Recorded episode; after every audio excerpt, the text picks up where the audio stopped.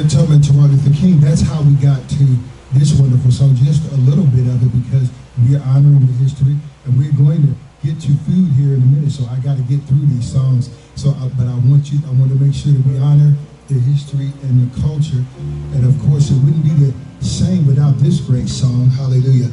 But you probably never, maybe not have sung it as a worship song, so I want you to keep it in mind that we have overcome, as Apostle Moses likes to say, and also remembering them. they said we shall overcome wherever you're at. From Harriet Tubman to Martin Luther King, we shall overcome. Come on.